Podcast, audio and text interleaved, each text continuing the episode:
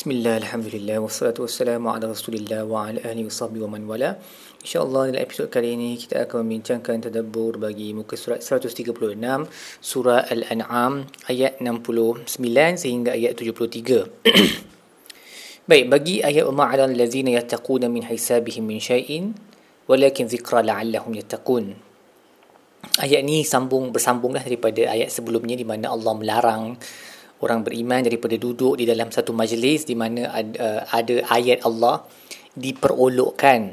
Jadi Allah berkata, um, hisab orang kafir bukan ke atas kamu wahai orang beriman, wahai kamu yang bertakwa, tetapi tugas kamu hanyalah untuk uh, mencap, mencap, menyampaikan uh, peringatan zikra la'allahum yattaqun supaya mungkin orang kafir ataupun um, sesiapalah yang terlibat dalam memperolehkan agama Allah tadi tu mungkin mereka akan sedar diri dan bertakwa.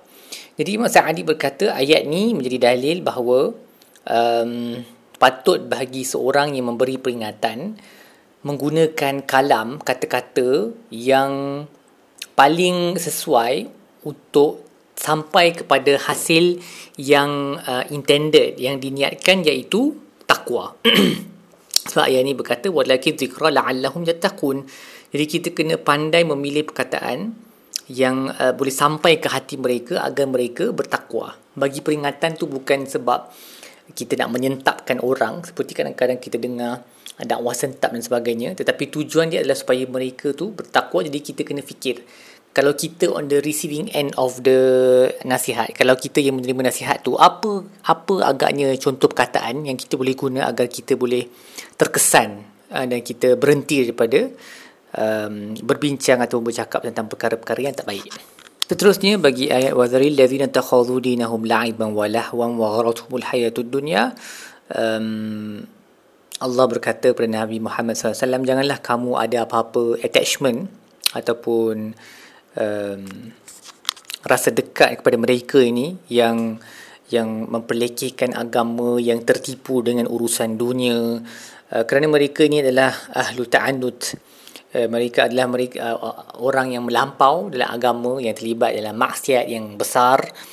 Walaupun kamu dinasihat disuruh untuk menasihati mereka. So bagi nasihat tapi don't have attachment towards them um, kerana mereka ni memperolokkan agama dan agama tu bukan sesuatu yang patut diperolokkan ataupun diperlekehkan dia tidak dibenarkan sama sekali. So, mereka ni tidak layak diberi um, your your love lah kira. Jangan biarkan mereka. Don't jangan mingle jangan um, bergaul selalu dengan mereka ni. Seterusnya bagi ayat wazakir bihi an tubsala nafsu bima kasabat uh, Allah menyuruh Nabi Muhammad SAW dan by extension kita semua all of us untuk memberi peringatan dengan Al-Quran. Bihi ni dengan Al-Quran lah.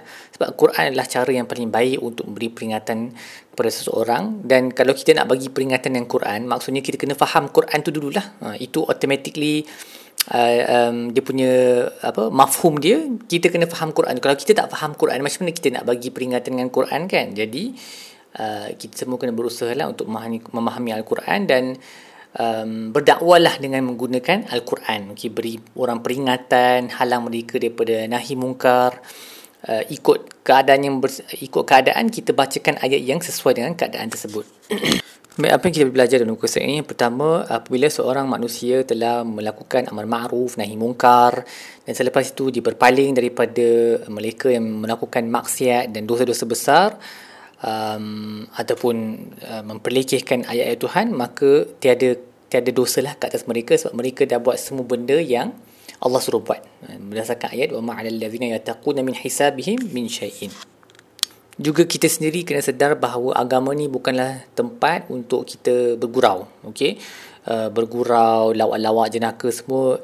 Bukan agama bukan topik itu okey? It's not befitting at all untuk uh, untuk kita berjenaka tentang agama kerana dia mengurangkan kehormatan kita kepada agama dan ketinggian agama tu. Jadi jauhilah perbuatan ini. Seterusnya kita juga belajar bahawa antara uh, wasilah yang paling bermanfaat sekali dalam dakwah memanggil orang kepada Islam adalah ataupun memanggil orang kepada Allah lah. Kiranya yang kafir kepada Islam ataupun yang muslim kepada um, kepada jalan yang lebih baik okay, adalah dengan menggunakan Al-Quran dan ayat-ayat inilah sebab seperti mana Allah berkata wadzakir bih warn them atau ingatkan mereka uh, remind them with it with the Quran okay. kemudian kita juga kena pastikan yang kita menjauhi majlis-majlis yang tidak bermanfaat yang memperlecehkan agama ataupun memandang rendah kepada agama seolah-olah agama itu tak penting tak kisahlah dari kalangan orang kafir ke daripada orang uh, orang orang Islam ke tukar dengan majlis yang memberi manfaat.